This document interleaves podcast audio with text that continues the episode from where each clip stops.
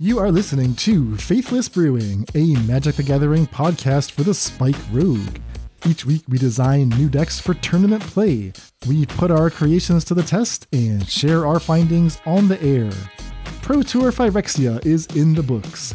What happens when the pros try to break the Pioneer meta? We take a look at the latest technology from a star studded field. After that, 12 cards are on the ballot for our next monthly project. You decide which card we brew next. All that and more is coming up. Thanks for listening and enjoy the show.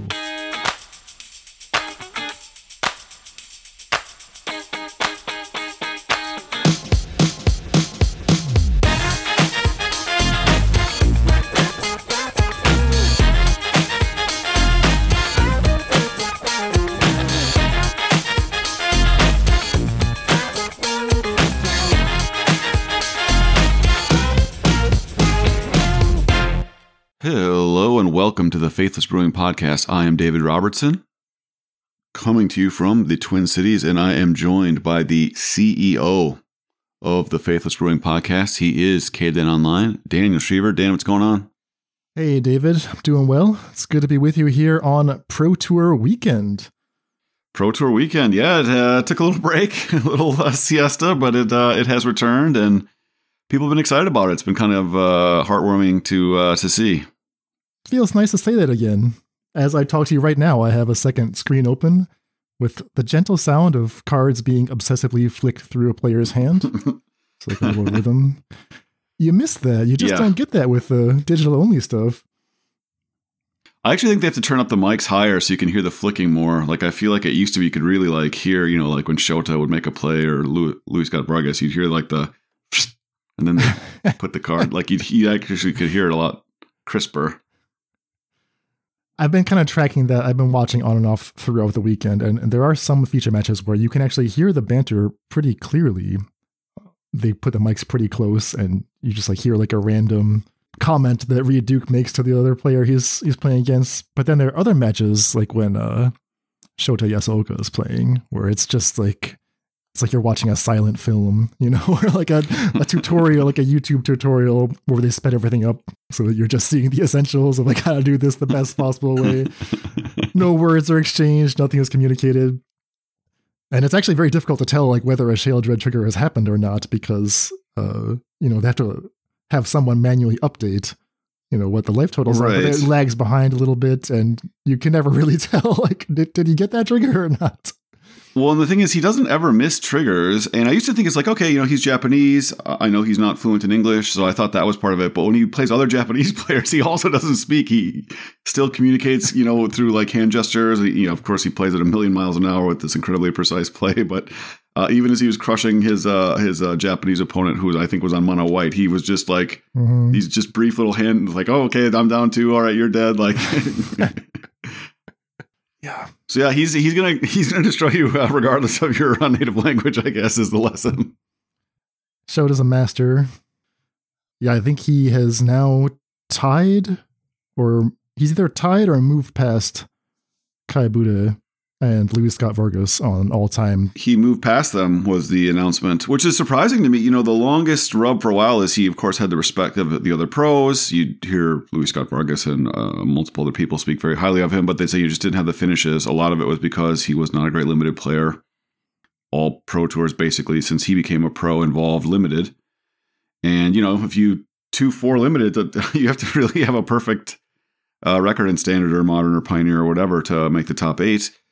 And I don't know if he just people have gotten worse at limited. The sets have gotten easier to play limited. He's gotten way better at limited. He's joined a team where he like picks someone's brain. Uh, like I don't know what the process is, but like he's 6-0 limited in this tournament, and then the fact that he's you know among the better uh, actual constructed players of all time um, has like shown through. And now you wouldn't say like the argument was he didn't have enough finishes for the uh, Hall of Fame, and in fact, when he was elected, he was really on the lower cost, but was like because people had so much respect, and now he's got more finishes than you know. We think of these people as slam dunk uh, Yeah. Hall of Fame electees, right? I mean, uh, Luis Scott Vargas, uh, Kai Budde. I mean, these are these are you know first ballot people, and I think he was tied with Nassif, and Nassif added one as well later on. Uh, Nassif top eighted as well, so I think he's he's feeling the uh, hellhounds on his on his heels. I think that's number 10 for Nassif. Is that right? Yes, I believe so. So, yeah, congrats to all of them. Amazing competitors in the top eight Shota Yasooka, Reed Duke, Gab Nassif. These are household names. And Nathan Steuer, the current world champion, a name you should be getting to know. If we had the Pro Tour for the past couple years, you would know his name uh, for sure by now. He's crushing everything. Yeah, this is a worthy return to Pro Tour play. I've enjoyed it. Uh, we'll talk a little bit about what we saw in the metagame, some of the technology, to the extent that there's new technology. It's just going to be back. Yeah, well, before we get to all that, we need to, of course, take care of a little housekeeping. We want to welcome our newest patrons, Kale M. Sounds very healthy. Mm-hmm. And Deckard. Uh, I love the reference there as well, if, if it is a reference to what I think it is. Um, I don't know that reference. What is Deckard? You don't know Deckard? Should I know Deckard? Deckard is the uh, name, uh, the last name of Harrison Ford's character in um, Philip K. Dick's. Um, You've lost me completely. if it's not the fugitive, it, then I don't know what we're talking about. In Blade in Blade Runner. Uh, in Blade Runner. Gotcha. So uh, I don't know what his first name is actually. Now that I'm thinking of it, uh, everyone refers to him as Deckard. I believe Deckard is his last name though. Gotcha. Um, okay. So Blade Runner, a spectacular movie, 1982. Blade Runner 2049 is super underrated. It's actually just amazing. Uh, I don't know if anyone, if if they're on our um, Patreon, they've seen my list of underrated films, and I also submitted a list of like my favorite films of the decade, and certainly um, Blade Runner 2049 is among, I think, one of the better movies. And in general, the the director there also did Dune. Dune 2 is coming out this fall. Is like the one of the few people still kind of keeping alive the like James Cameron, George Lucas, Steven Spielberg dream, like these mass entertainments that are still actually spectacular movies. Oh, interesting. Okay. So I'm assuming this person is referencing Deckard. Uh, I just looked it up online. Rick Deckard is his name. well, a patron of taste and culture for sure. Yeah. Both Kale and Deckard, thank you both very much for your support. And as always, a reminder that if you are enjoying the show, would like to support us, the best way to do that is by going to our Patreon. You can find that at patreon.com slash faithlessbrewing. Among the benefits that you will receive is you get access to our wonderful Discord community. Brews are always flying there, always great to see what people are working on, see the ideas iterated on, and occasionally, you know, we see some pretty sweet 5.0s coming out of the Discord. Another benefit is you can vote for cards. From time to time, we have a monthly project in which people can nominate cards we open that up to all of our patrons to choose what card we work on next, and that's actually one of our topics for today. I see 12 cards have been submitted this time around. We'll tell you all about those later in the show. Absolutely. So, on to the business at hand. Pioneer was the format of the Pro Tour. There were only there was like the smallest Pro Tour in like a decade and a half or something. So there weren't that many competitors. It's 200 and some. Yeah, I think because this is the beginning of the, the new new Pro Tour system, they haven't seeded it yet with carryover qualifications. So they're just like going out on the street and grabbing people like, would you like to come and play a tournament? we got to put butts in seats here. And I think the Hall of Famer thing, you only get like one a year. And so many Hall of Famers are choosing to use their uh, one on the, a format that is not Pioneer is kind of my understanding. If they didn't like the format or hadn't time to hmm, practice the format, they wanted to wait for standard or or modern or you know whatever. I, I obviously each Hall of Famer is making a decision on their own, but like Martin Juza got in through his Hall of Fame qualification, um, maybe because he likes Pioneer, maybe he's just excited to play in a Pro Tour. But I know a lot of other Hall of Famers chose not to participate in this specific tournament. Maybe you don't want to go to Philadelphia in the winter. That's that seems pretty reasonable to me. it's a terrible, terrible city. so a small field, but 200 some players turning their attention to Pioneer. What did they come up with? I mean, I think that over the last five, even 10 years, we've kind of given up on the dream of the pros breaking the format. It just doesn't really happen. Um, many of them have talked quite openly about they they no longer consider that a good use of their testing time trying to come up with new decks.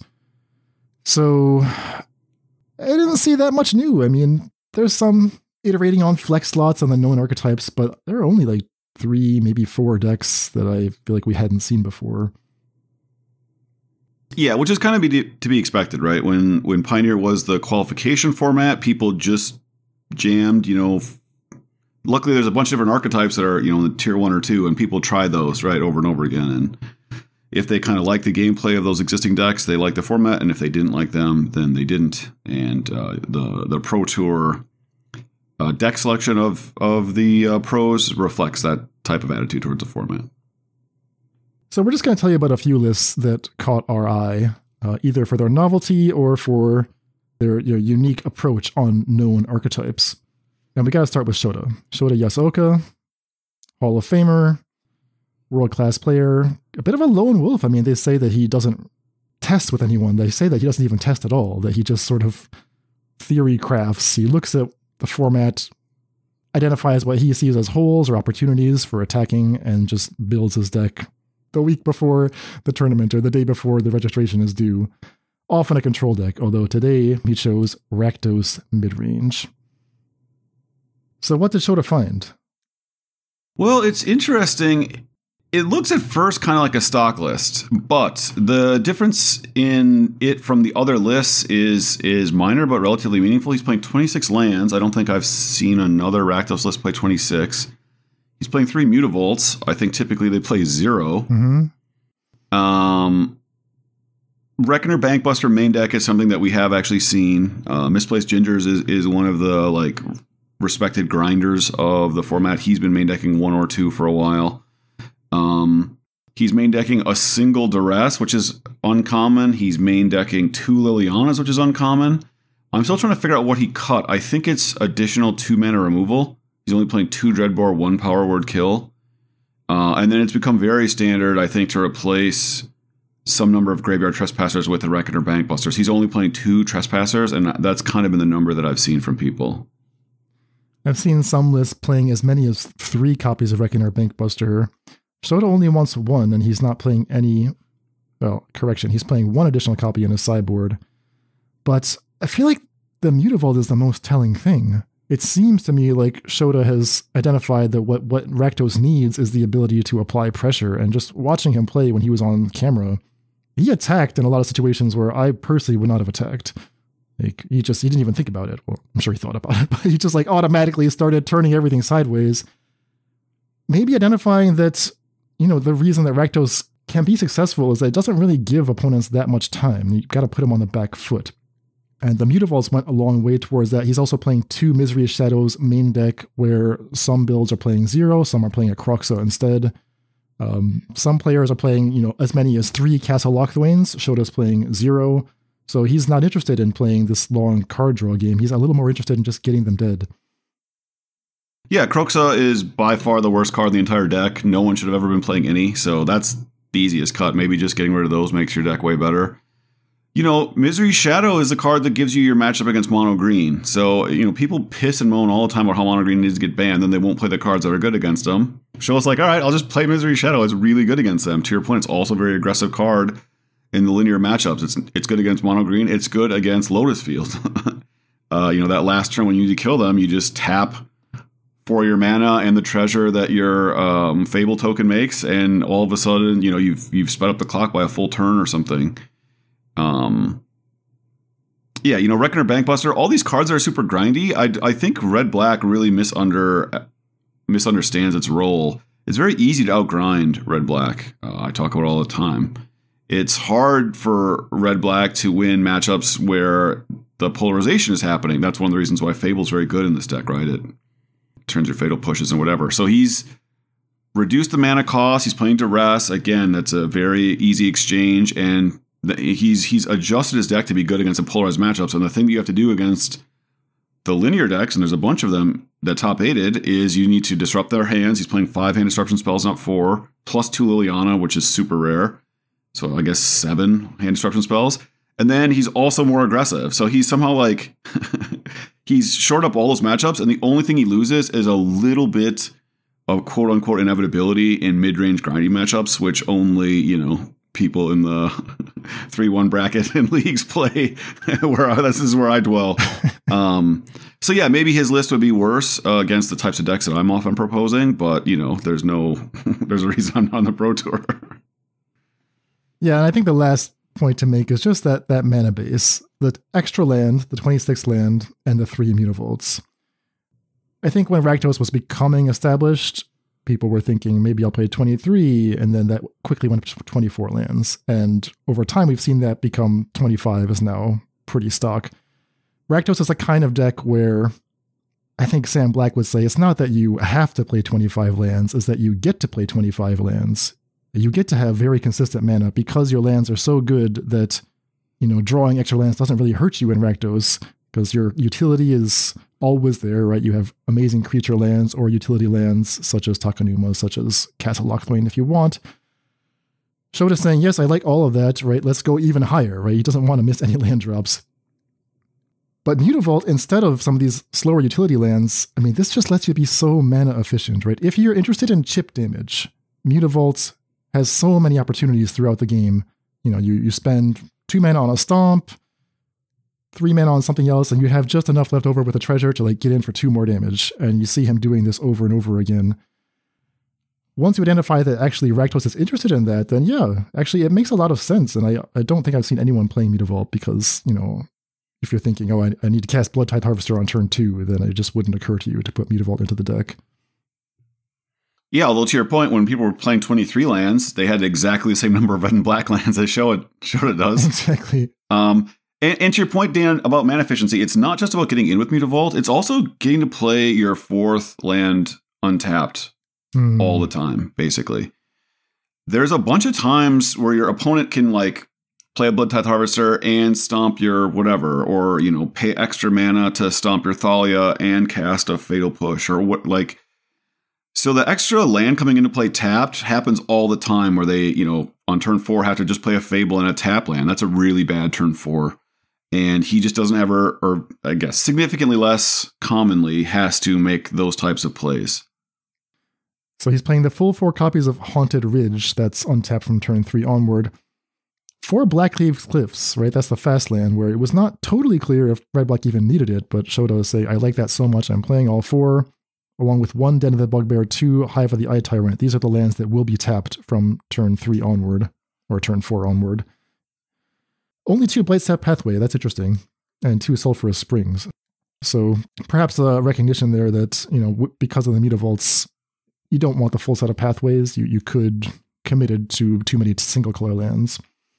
And then Urborg is uh, a utility land, but no Sokenzan. So he's definitely like thought about all these things and he's you know made his trade-offs where they matter and obviously it worked out very well for him there were a ton of linear decks in this uh, tournament and so his deck is very well equipped to deal with them. Yeah. So great job from shota and we'll see if this becomes the stock build of rakdos going forward. The next deck that i want to bring to our attention is another one that made it to top eight. This is Green White Auras, Selesnya Auras from Benton Madsen.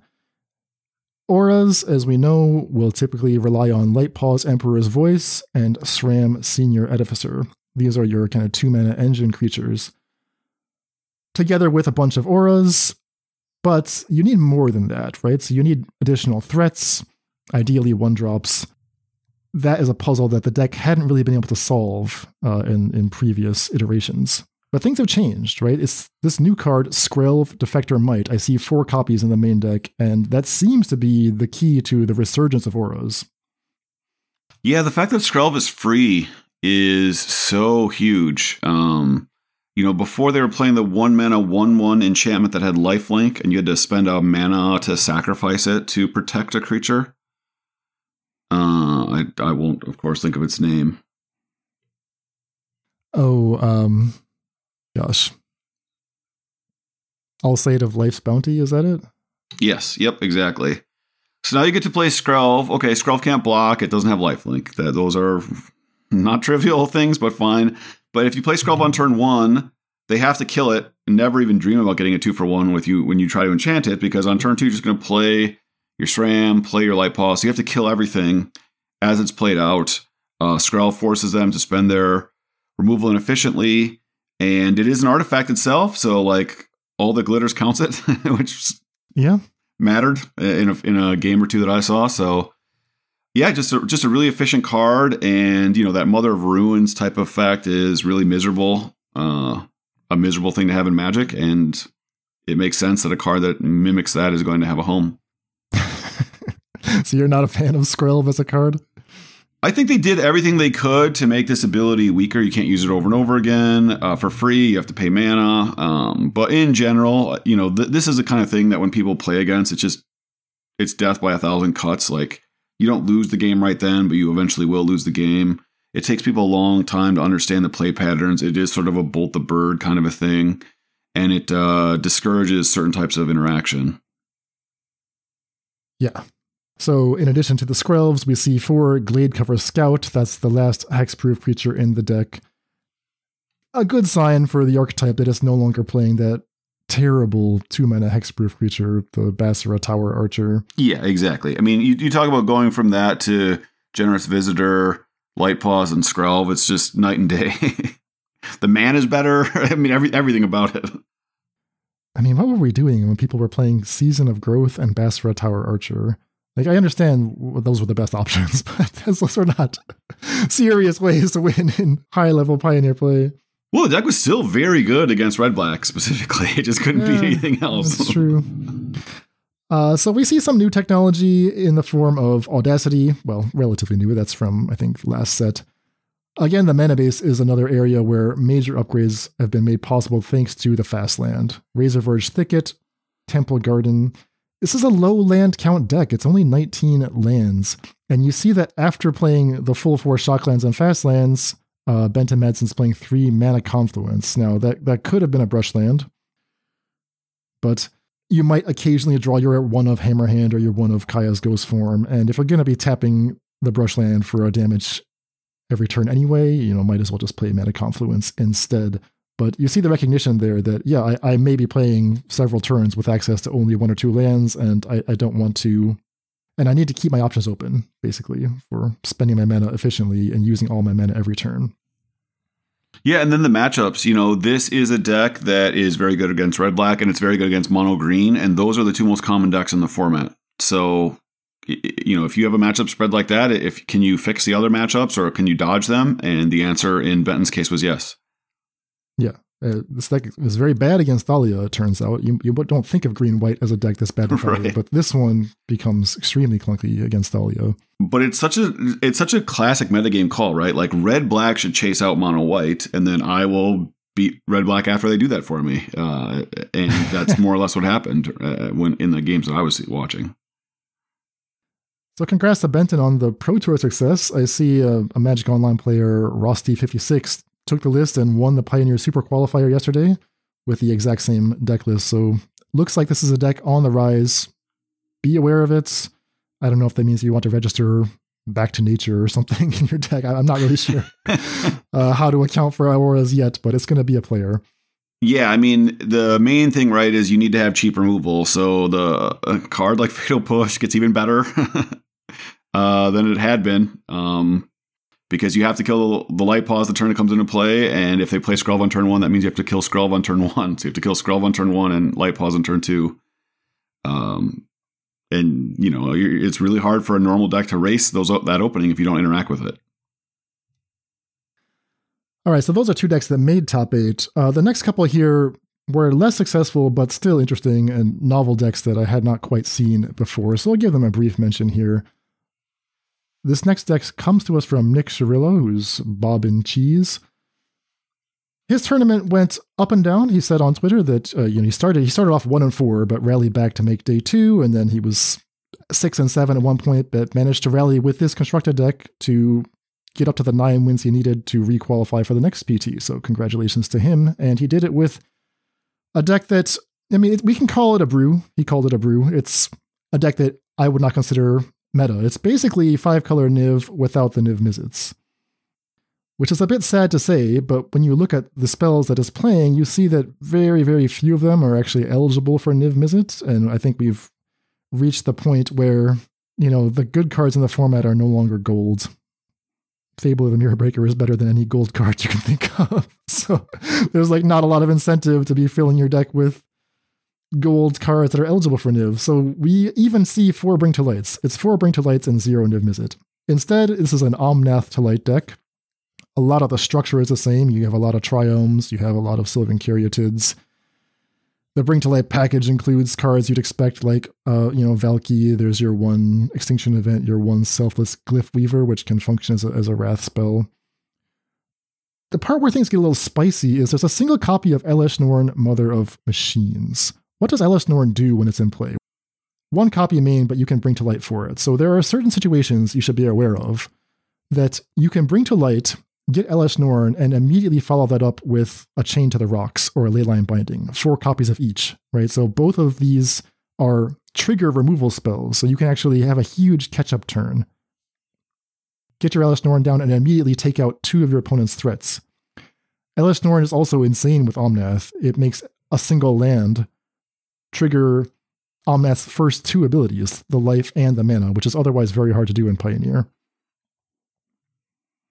Yeah, th- this list has actually been around for a while. I mean, I'm not saying it's not a brew, but I've played against this list. I mean, this list has existed for a couple of years. The big additions are the leyline bindings, which is the main reason why Niv is gone. Leyline binding, as you guys correctly identified when it was spoiled, was a huge player modern, and it basically means all these slow Triome decks. It is their fatal push, right? So it's actually good against Greasefang. It's good against uh, random stuff. Okay, even against the, the list we just talked about, you can't hit their creatures sometimes, but you can actually take their best enchantment off the board because Leyline Binding hits everything. So Leyline Binding is the card that like tilts everything away from Niv, and it rewards you for playing all your terrible lands. And the fact that Elesh Norn, exactly like you're saying, makes Leyline Binding somehow even better, uh, like tips it again. And then the Chain to the Rocks, Fatal Push thing, they don't play a lot of swamps. They do like the efficiency of Chain, and Chain again goes up in value, exactly the lines you're describing with Elesh Norn. So, um, yeah, the one of Elesh Norn and the the Leyline Binding are the the reasons that I think uh, that Niv is not part of the deal, and Omnath interaction with Elesh Norn, which I hadn't realized until you just outlined them, is is another thing. So I don't think it's the multicolored spells per se. I really think it's Leyline Binding's interaction with the Triomes and the four chained to the rocks, which I typically would not expect to see both chained and binding. So I think that is the part that is yeah. maybe like the, new innovation. And it's such a catch up mechanism, right? Like you you play Omnath, they whatever kill it, then you bring the light for Elesh Norn, and the next turn you spend like two mana and exile their entire board. It's like a super wrath that's one sided because you're left with Elesh Norn and it stops future cards from them. So yeah, I actually tried this deck last night. Um, I was I added some Atraxas to it because that was the card we were testing from last week. Uh, it was interesting. I'll, I'll, have more to say about it in our second show this week. But from Omnath Light, uh, we move on to something that was called Blue White Power Stones. Yeah, wild. So first of all, it's Yorion deck, um, and it's trying to take advantage of the fact that a lot of things come into play and leave uh, value. Specifically, the card Static Net caught my eye. So that's three and a white O ring. And when it comes into play, you gain two life and create a tapped Power Stone. So, what can you do with the Power Stone? Well, this deck actually has a bunch of stuff to do with them. They're playing four Disruption Protocol, so that's blue blue counter spell if you tap an artifact.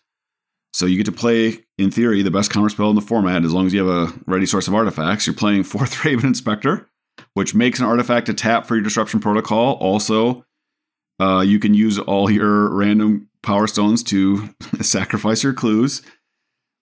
Uh, Prophetic Prism, a card that blinks very well for Yorion. Also, you can spend a mana from a power stone into your Prophetic Prism. So your your oh. artifact token is a mana generator. So does that allow you to filter a power stone mana into a real mana? Yeah, yeah. I see.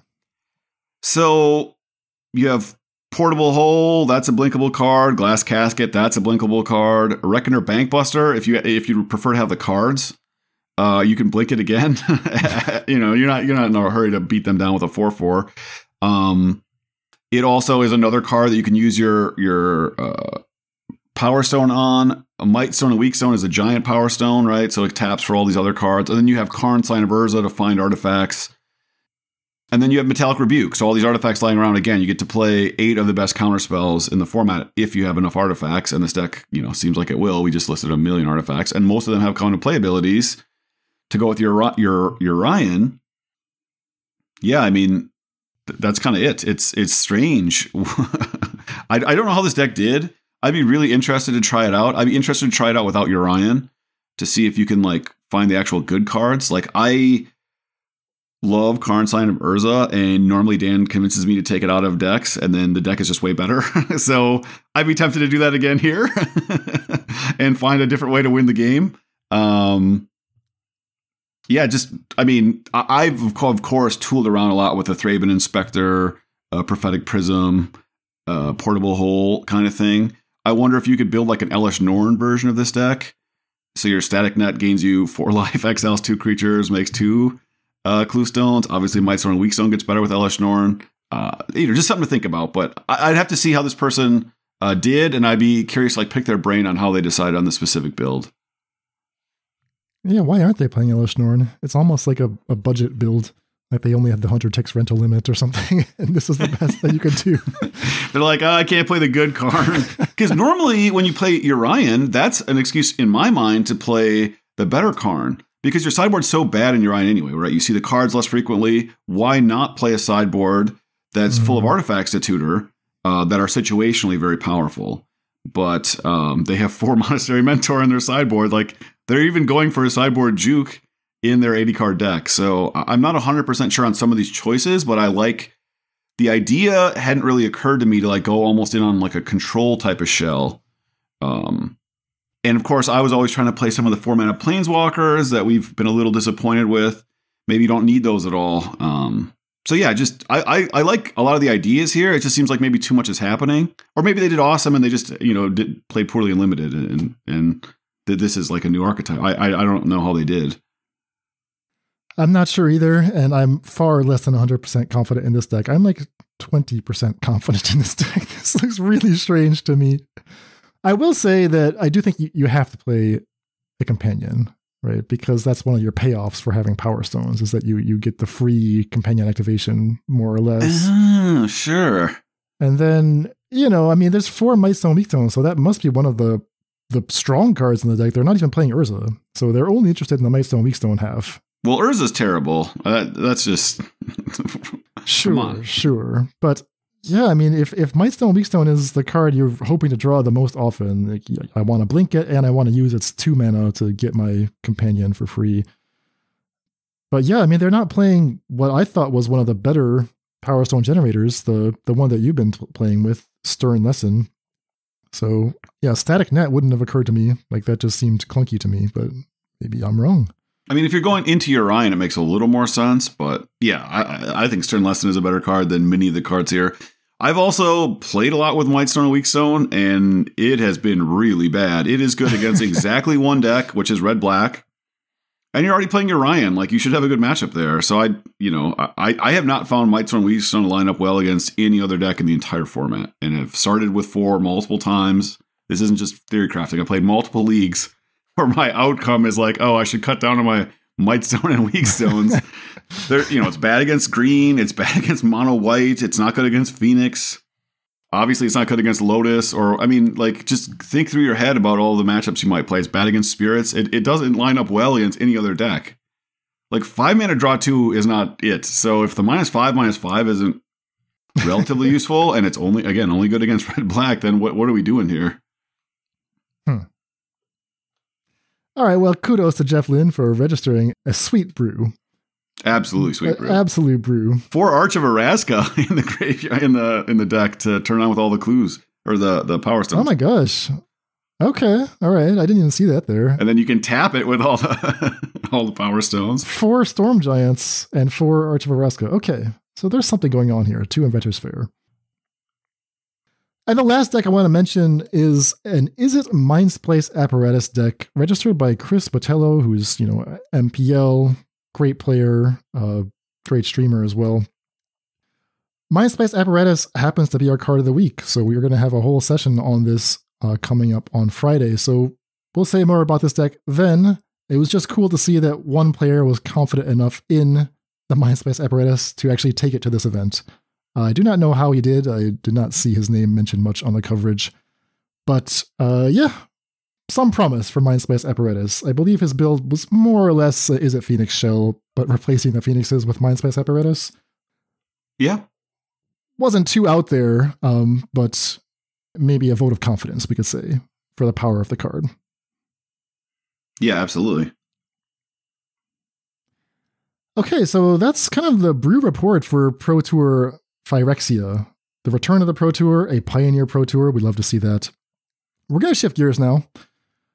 Setting aside professional play, we go now into the land of brews. We've been working on Rivaz of the Claw for our monthly projects, and it's time for something new, David. no shade at Rivaz, although it's been hard to find match wins. It's been real hard.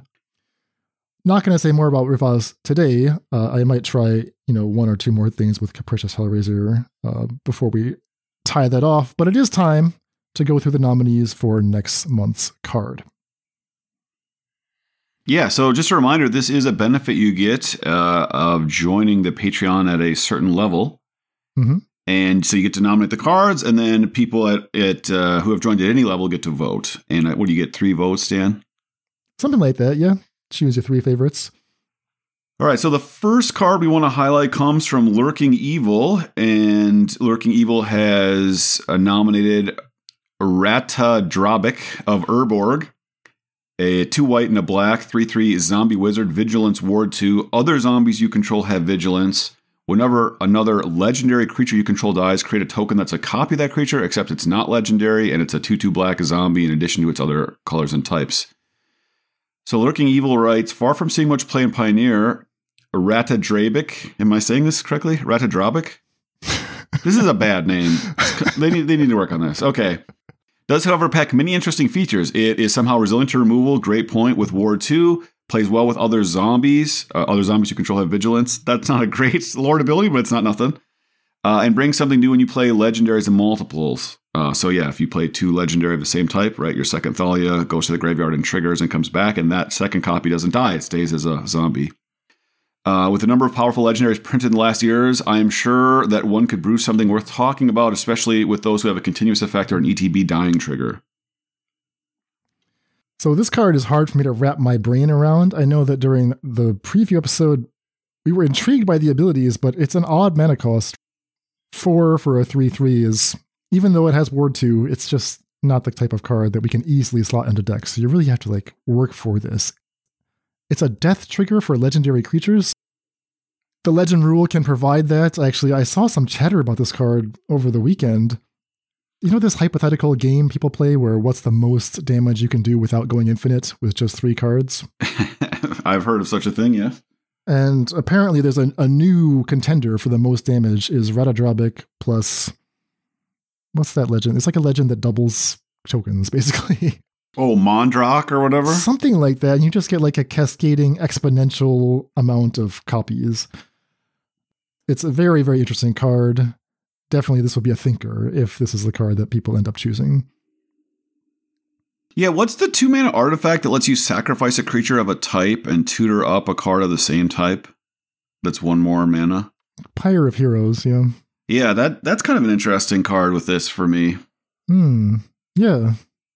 And you don't you think okay, zombie and wizard these are both relevant tribes, but you don't need those to matter because you want your Ratadrabik to survive. So your other cards could all be of a similar type. And if you could get your two mana or three mana legend to die with a benefit, right? You get the one mana higher on the curve, and then you get the card that you sacrifice back. And you're playing blacks, you get to play Thoughtseize and Push, which are the best cards in the format. So uh, there's something here. Yeah, fascinating suggestion from Lurking Evil. Next up is All Will Be One. Three red red enchantment. Whenever you put one or more counters of any type on a permanent or a player, all will be one. Deals that much damage to target opponent or creature an opponent controls or planeswalker an opponent controls. Functionally any target, just not your own stuff. Nominated by Kon Kabalavkas, who writes that multiple infinite combos are possible in modern. Uh, he mentions War Elemental. What's the other one? Quest for Pure Flame? Is that another Yep. infinite combo? Yep. there's potential for counter shenanigans, non infinite instant kills in Pioneer, and Khan has mentioned some cards of interest such as Font of Agonies. That's interesting. Master Biomancer, Wildwood Scourge. Hmm. Yeah, Font of Agonies is kind of interesting to me. that accumulates counters every time you pay life. So yep. I mean you can you can rack up a bunch of counters on that if you want with just Phyrexian mana. Or even the like or even the one in a white uh one one you can pay four life to make it indestructible. Because i'm thinking like when you cast this you want to have more life than your opponent right? So you're playing the the two mana three one you get in a couple times mm. and then you just resolve this and just indestructible four to you indestructible four yes, you yes. Yeah okay yeah, it's hard to see how the three red red fits into that because I'm like, oh, that's a quick white black deck, right? I'll have my Font of Agonies and my Knight of the Ebon Legion on turn one, Adanto Vanguard turn two. Yeah, the the hard thing is always why are you taking time off to play a five mana enchantment, right? Can you make all your cards kind of make sense together? So there's but there's something there. I I agree with uh with uh, this person that this card is very interesting. Yeah, I mean, I know you like the card, David. You've already we, we talked about it uh, two weeks ago. Put together an Izzet list for this card. It's a very interesting card. All all will be one. Somebody on Twitter asked me after that episode. They asked if we'd considered using like harness lightning and attune with ether as our defense and setup package because those just pick up energy counters so fast. Oh man, harness lightning is an awesome call. I did I'd not considered it. So whoever that is is a genius.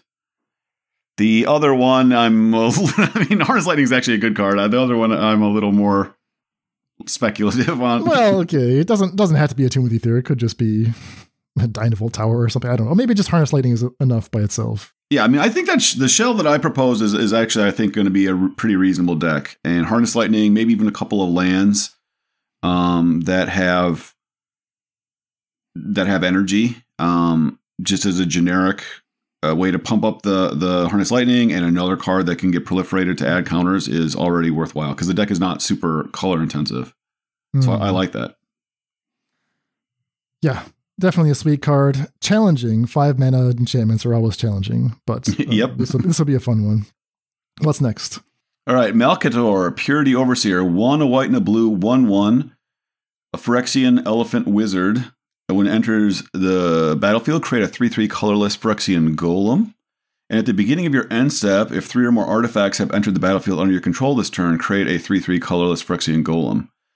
So it starts out like a Blade Splicer, and then it has kind of this extended value you can gain on your turn, every turn, or whatever, every other turn, or whatever, if you have ways to put artifacts into play. And this card was recommended by DJF MTG, he says Malcator, also known as Rhinos at Home, has so much brewing potential. With just three easy steps, you too can have seven power for three ish mana. Artifact decks have been on the far reaches of the meta and Pioneer, that is correct. Between 1 and Bro, they are so close to breaking into the mainstream. Some of the cards worth trying with Malcator are Mishra's Research Desk, Combat Courier, and Sold Artifacts, Saheeli Filigree Master. It even likes to be Blink with Yorion, Wink Wink Mord, plus Malcator Month has a great ring to it.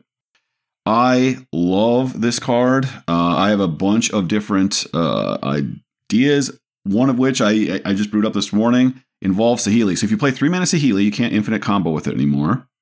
But then you play Malcator, copy it with Saheeli. That copies an artifact. Yes. Yes. So that turn four play ends up with three golems in play and a Phyrexian wizard elephant still in play. They, unlike the Blade Splicer, they actually kind of need to kill it because it can continue making three threes at the end of turn if you have a way to do it. And then you still have a Saheeli in play. Uh, you can put the Saheeli combo in there, which is also has a bunch of artifacts. The one mana equipment that can crew Saheeli and you know whatever cause artifacts to trigger or whatever. I forget what it's called. Yeah, I'm I'm so glad you mentioned this because I was just thinking about this too when I saw Malcator nominated. D. Jeff mentions the four mana Saheeli, Filigree Master, but you're talking about Saheeli Rai, classic Saheeli. Yeah, Saheeli Rai. I'm sorry. Yeah. Yeah. You know, I don't. I, I have like dyslexia for card names. Oh. the Saheeli that got cat banned. exactly, and the reason that works is because the token copy that she makes is itself an artifact. So you yes. end up with like an artifact copy of Malcator, which gets legend ruled away. Who cares? But that counts towards your three artifacts on the turn. So you end up with ten power, right? Yes. Your original Malcator is still there. You have 10 power. This is, it reminded me a lot of when we were trying to combine Saheeli with Esika's Chariot. And, you know, you can do some tricks there where you end up with like six cats or something plus a chariot. this is not quite as much, but it's easier on the mana. Um, you can even fit this into modern, even. Like I was thinking if I had that in the Saheeli, Felidar, you know, Solitude Fury, maybe it's a Keruga deck with Leyline Bindings defending me and Touch of the Spirit Realm or something. I mean, Malcator just sort of fits in. Like, why not? Yeah, I mean, it, it works with counter doubling. So, like uh, Mondrak, I've been fooling around with some lists there. Mm, um, nice. It does make artifacts. Uh, you know, so we've talked. We've had a bunch. You know, I've proposed a bunch of mediocre. It turns out artifact shells. Um, I actually, in the list that I proposed at the start of the format, if you deadly dispute the Ghast on turn three, then play this. You actually get your three artifacts that way because Deadly Dispute makes a treasure. When you sack the Ghast, it makes a treasure. It's mana neutral, so you've uh, and you get your two cards back. So you just cast this on turn three and get seven power. Oh, that's pretty slick. Okay, I mean, yeah, there's a lot to love here. I'm a, I'm a Malcator fan. Uh, DGF MTG has brewed up a bunch of sweet 5 lists as well. So this is my pick. You know, I don't get to vote, but uh, at the risk of uh, altering the electorate or maybe altering it against me, uh, this is certainly my pick. I, I love this card. We're not playing with Yorion, though. Come on. Got to get more Might Stone Weak Stones in your deck, David. That's why your artifact list yeah, exactly. coming up short. Next up, we have Gix Yawgmoth Praetor returning to the ballot for the second month in a row. Gix, 1 black black, legendary Phyrexian Praetor. 3 3. Whenever a creature deals combat damage to one of your opponents, its controller may pay a life, and if they do, they can draw a card. For 7 mana, for 4 black black black, you can also discard X cards, exile X cards from target opponent's library. You get to use those play their lands, cast spells from among those cards uh, without paying their mana costs. Nominated this time by First Turn Negator, who notes that Gix was nominated last time with an emphasis on maybe that secondary ability. However, since then, Gix has helped multiple Faithless Brewers earn 5 O's across different archetypes, and we're talking about here First Turn Negator's own take on Dimir Zombies, and DGF MTGs, who we just mentioned, uh, had a white black uh, Yorion token aggro deck that was also featuring Gix. That all happened during the discussion period last month when people were lobbying for Gix and saying it's pretty good, actually. For example, I just 5 voted with it in the Sweet Brew. Gix came up a little bit short. I think Gix was maybe fifth in the balloting overall. So here's another chance. Um, if you want to see sweet Gix brews, uh, you can cast your vote for Gix. First Turn Negator adds that there's still a lot to explore. Move over, losing the game with seven cards in hand, and let's get back to aggro and win with seven cards in hand instead. Can't argue with that. Yeah, I knew we were doing something wrong here. Definitely, I have seven cards in hand. I got that. yeah, as long as that's happening, it's can't be that wrong. Yeah. All right, next up, an oldie but a goodie from uh, the first Eldrazi set here. Devastating Summons, one red sorcery as an additional cost to casting it. Sacrifice X lands. Put two XX red elemental creature tokens onto the battlefield. This is from Kilgore Trout 503, and he writes This card can do anything, but here's some quick examples Trigger Risen Reef, Trigger Titania, Trigger Foundry Street Denizen, Trigger Three Color Omnath, get countered so you Stone Rain yourself. You get the idea.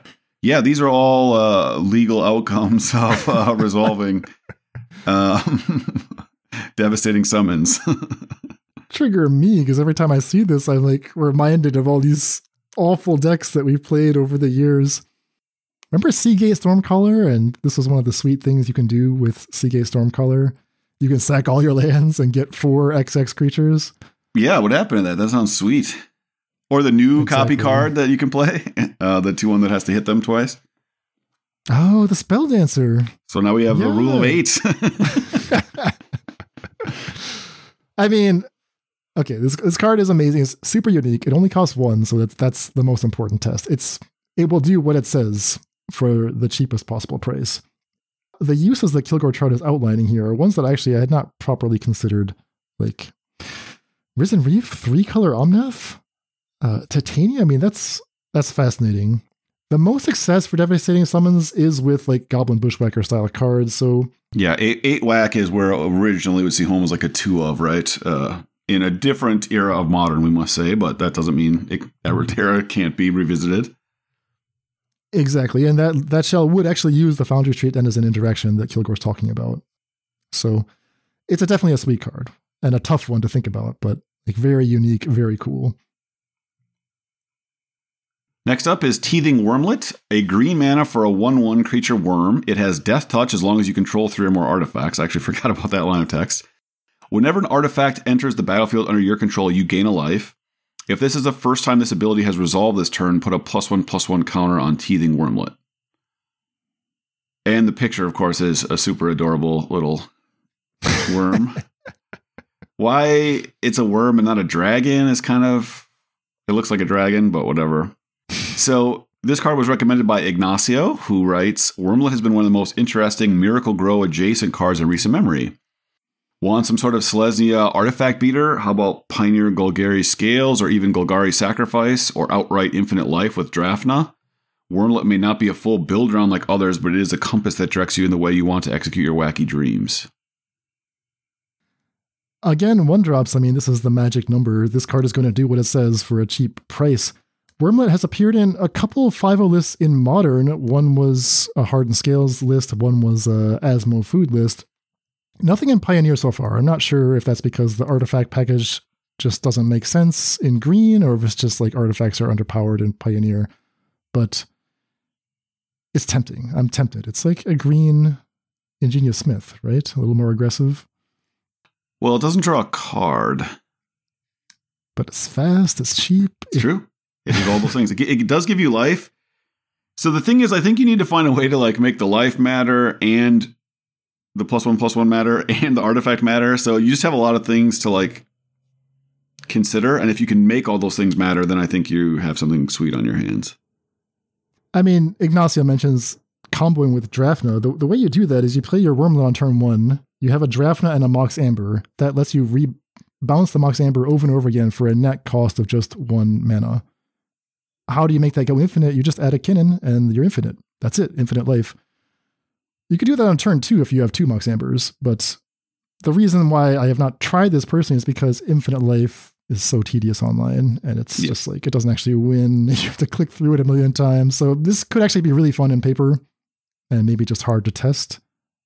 Doesn't mean we should ignore it. Agree. And you're only playing green and blue, which in Pioneer matters a lot, right? Just playing 2 mm-hmm. colors means your man's actually going to be sweet. Yeah, those are Kinnan's colors. Yep. That's Kinnan's music. All right, so next up we have Voidwing Hybrid, blue black creature Phyrexian bats. Flying and toxic one, whenever you proliferate, return Voidwing Hybrid from your graveyard to your hand. Nominated for us by Daniel Barrett, who writes, Make a convincing pitch for me. Okay, fair enough. Well, it turns out, Daniel, I almost nominated this card myself uh, because my wife, who occasionally likes to nominate cards because she is a, a loyal patron of the show, mentioned to me, like, oh, maybe she wants to nominate a bat card this time around. And I looked at what are the playable bats in Magic. This is by far the best bat in Magic, and I nearly put it into the uh, on her behalf into the voting pool, but then I didn't have to because Daniel Barrett actually nominated himself. So there it is. There's my pitch. The strongest bat in all of MTG. I also think this card is really close. Uh, the The question is the number of prolif- proliferate effects, right? Like playing this on two, even just as a blocker, is not terrible. Like it's going to trade with most other two drops. Uh, and if it doesn't, you at least get to put the first toxic counter on them. In theory, your deck wants that to happen, right? As you proliferate, you'll you'll probably hope to win through toxic. Maybe you have cards that only work if your opponent has three uh, poison counters. And I've, i thought of it just as like a card advantage engine. If you had a bunch of ways to just like chuck it in the bin and then proliferate and then comes back to your hand, you discard it again. So yeah, there, there's there's something here, and there's another card that's suggested. I think any deck that includes this would include the other card, so maybe we'd get a twofer. Oh yeah, this is not the only proliferate card on the ballot this time. All right, so that's Voidwing Hybrid. What's next? Next up is Michiko's Reign of Truth. Uh, Michiko is one in a white for Enchantment Saga. The first and second uh, lore counters cause target creature get plus one plus one until end of turn for each artifact and or enchantment you control. So Michiko counts itself. It always gives at least plus one plus one. Then the third, you exile it, and it makes a zero zero creature that gets plus one plus one for every enchantment artifact in play. Or is it a two base two two? I can't remember. I think she's just a zero zero Michiko. I believe so. Yeah. So Ethan writes Urza's Saga 5 through 8, all the glitters, Thran Power Suit, with enough effects across both formats. Is there something other than Boggle's auras that we can explore here? So briefly, when um, Lurrus was sort of a semi-dominant force in Pioneer, there was a blue-white like scissors deck, and this was sort of scissors 5 through 8. Uh, super powerful. If you killed it after it flipped, which you often had to do, Lurrus could buy it back. Um, so that was kind of the last we really saw of Michiko as like a, a format, almost a pillar, I would say, in Pioneer. Yeah, the problem is, you know, you don't want to just play a bunch of stuff just to make Michiko reasonable. You'd like all of your individual cards to be reasonably powerful, and, and that's always the question, right? So it's cheap enough and useful enough that it seems like it could be a, a piece of like a new deck, whether that's like a Sagas deck or like a, maybe an enchantment deck or something. But the thing that it's best at is pumping up an Ornithopter or a Gingerbrute. Mm-hmm. It might have already been explored in, in that aspect, but it is a strong card and one that, you know, it's kind of on the fringes. So maybe we need to pay more attention to it. Yeah, there are there is like the prototype with double strike. Um, mm. There's the black prototype where they have to target it based on its power that has lifelink. Oh, okay, I like those. So could it see play as a more like mid-rangey type of card? You know, I don't necessarily love that, but that that's at least something. Actually, I like that a lot. That's very interesting. Yeah, I mean, Skrelv is now an artifact that you'll have, so. Oh yeah, get Skrelv in there. Okay, yeah, maybe there's actually more to discover with Michiko's, and we just kind of let it slip off the radar. Next card up is Riveteer's Ascendancy, nominated by Deckard. Riveteer's Ascendancy is black, red, green for an enchantment. It says whenever you sacrifice a creature, you may return target creature card with lesser mana value from your graveyard to the battlefield tapped. Do it only once per turn. Deckard writes, Who doesn't love three mana, do nothing enchantments? Evoke a Fury, get back a Grief. Play a Kroxa, get back a free Ragavan. Maybe the extra value from a sacked Fable Kiki token can tempt you into a spicy brew. It's so much value and jank all in one. I definitely agree with Deckard that this is bizarrely, it's more of a modern card than a Pioneer card, despite being a little bit weaker. The strongest natural sack effects are the Evoke Elementals, and I guess if we include Kroxa here, uh, that's a stronger card in Modern as well. Am I reading this right? That uh, at the end step, when you lose your Kiki Fable token, that also counts as sacrificing? Yeah, it does count that way, which is why the um, the humble defector doesn't die because you have to sacrifice it, so it goes to your opponent and doesn't have to be sacrificed. Does a token copy have a mana cost? It's a copyright. So it should have the yeah, because you can't like Fable put Fatal Push a, a copied five drop. Oh, geez, I didn't even think about that. I mean, that, that usually doesn't matter, but it, it does matter for Riveteer's Ascendancy and for Fatal Push. Okay. We've dabbled in this card in Modern. Weirdly enough, like the tapped clause is one of the more punishing aspects of the card. Like you really you need to have a spectacular turn the turn you cast Riveteer's Ascendancy that will involve these lines like evoking elementals, but then the fact that you're left with a tapped creature means you're not stable yet, and that that's a bit of a bummer. Like I don't know why they added that extra rider, but it is sweet. Yeah. Um, I wonder if there's something you could do with the uh, one one lifelink creature when it comes into play from your graveyard. You get a five five demon, and maybe you could play like um, the, some number of Riveteer's Ascendancy, some number of um, the new three mana Planeswalker that returns creatures from the graveyards, kind of replicative effects.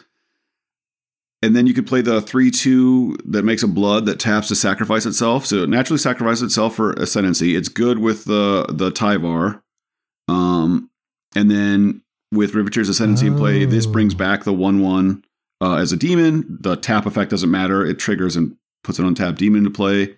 And then just in general, I, I and you and I both are attracted to the idea of like, you know, whatever, turn one Thoughtseize Fatal Push, turn two, three, two, uh, the mix of blood, and then, you know, sack it, kill their elf, play Tyvar, bring it into play, or if you have something in your graveyard, Riveteer's Ascendancy, also something. I don't know, just something to think about.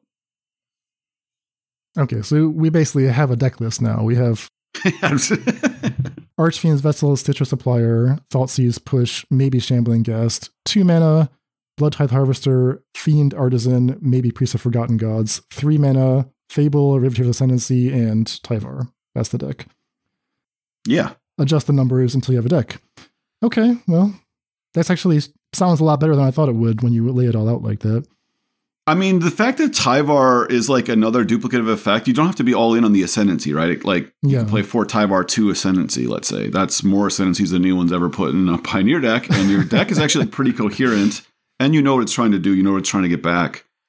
Um, maybe you could play some three drop, like the two and a black that makes that makes a goat that sacrifices creatures or something. Like just another creature on three that you could sacrifice somehow. That would also be good with your uh, Priest of Forgotten Gods.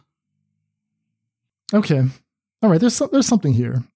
More than I initially thought. Devil as a Mhm. three drop if you're going to have all that blood and stuff. I don't know. Something to think about.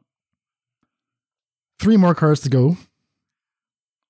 All right, Urza, Lord Protector. Urza, 2 4 for, a, for one, a white and a blue. Legendary human artificer. Artifact, and sorcery spells you cast cost one less to cast. Seven mana colon if you both own and control Urza, Lord Protector, and an artifact. Name the Might Stone and Weak Stone. Exile them. Then meld them into Urza Planeswalker. Activate only as a sorcery. I won't go through what the Urza Planeswalker does. Sloth Thopterus writes Poor old Urza. Uh, people seem to want him as a collector's item, but they don't think he can cut it in constructed play. I don't know whether we can prove them wrong, but we've got to at least try and do what the card says, so I'm nominating him for the second time. So I have done the thing. I've put the Planeswalker into play, and I have lost those games. Like, it is, you do all this work and you don't for sure win. That's the haunting thing. you can't actually even be that far behind uh, for the Planeswalker to win the game for you. It's not that powerful of a Planeswalker. Interesting. Urza was on the ballot last time and actually did pretty well. So another chance for Urza, just like another chance for Gix. We'll see. I mean, yeah, if you want to do the thing, you have to put Mightstone, Weakstone into your deck. we have a template already from the Pro Tour playing zero Urza. Zero Urza, which is where I've ended up in every deck with Mightstone and Weak Stone. We'll see. If the people demand it, then that's what we'll do. Yeah, you got to You got to democracy. Our next card is Aetherworks Marvel, parentheses, but really just the energy mechanic. Fair enough. Aetherworks Marvel, legendary artifact, costs four. Static text whenever a permanent you control is put into a graveyard, you get an energy counter. You may tap and pay six energy to activate the Marvel. You look at your top six cards of your library. You may cast a card from among them without paying its mana cost. The rest go on the bottom. So, in successful Marvel decks, you would try to spin the Marvel, look at your top six, and because you're casting for free, you'll you'll get your Ulamog trigger, you'll get your Emrakul trigger. That's the dream. Uh, Judge Rob, who nominated this card, writes that they just printed a ton of Proliferate. Hmm, does Energy deserve another look in Modern and Pioneer since it just got a bunch of virtual support? I listed Aetherworks Marvel, but really I'm more interested in the energy mechanic as a whole. The problem I have there is that the cards that gave you energy actually just gave you a lot of energy. So proliferating a single energy each time isn't that much more powerful strapped to some of these cards than the cards that actually gave you energy, right? So like even if they printed a card that was one green, find a basic land and proliferate, and they printed a card that was only split card, right? Proliferate or find a basic land, that would still give you less energy than the one green mana sorcery, find a basic land, add two energy. So the proliferate isn't actually that good because the the energy cards were so generous. That's why so many of them ended up getting um, banned in standard. And they haven't printed any energy support in years. Alchemy, they added like a couple energy cards, but for us paper players, us suckers who only play with cardboard, we got nothing, right? We got no new energy cards. So unfortunately, like there's a fairly narrow pool to work with, but but there may be something there. Like energy was so good in standard that you know you you kind of wonder like maybe with treasures, you know, triggering the marvel, maybe there's like a some backdoor way to get to six. Maybe it's not proliferating per se, but it's just you know using the static text. Yeah, it could be. I mean, the the treasures actually is more promising to me than um, specifically any proliferate effect that we've discussed.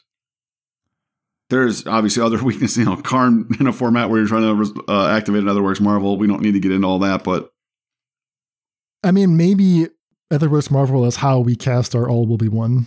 Right. Forget about Ulamog. Well, that's what I, that's that's you know it's, exactly something like that where it's like you just have counters going you know this way and that way, and you're proliferating because you're trying to do all kinds of stuff.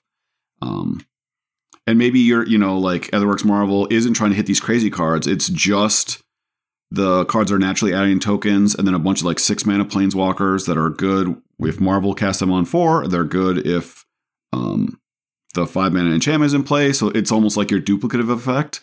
Hmm. Because people forget at the end they were people were only playing like four Ulamog, and they were hmm. playing like multiple like six mana Chandras, the original six mana Chandra that like uh, mm. I think zero to make two three one tramples or something with haste, mm-hmm. or maybe a plus one to do that. Then it's zero to like flip your hand and did three damage to everything. Anyway, it's much worse than the six mana Chandra we have access to now. Uh, so yeah, maybe that's the way to go. I, I actually like the sound of that more. And sticking with the proliferate theme, we have our last card, Flux Channeler. It's two in a blue for a human wizard. Whenever you cast a non creature spell, proliferate. Nominated for us by Chrism23, who notes that it's my second attempt at getting this card across the line. However, with poison counters back, and in Pioneer, plus the new oil counters, I think this is easy to utilize. I think this easy to utilize proliferator is even more valuable now. Thank you.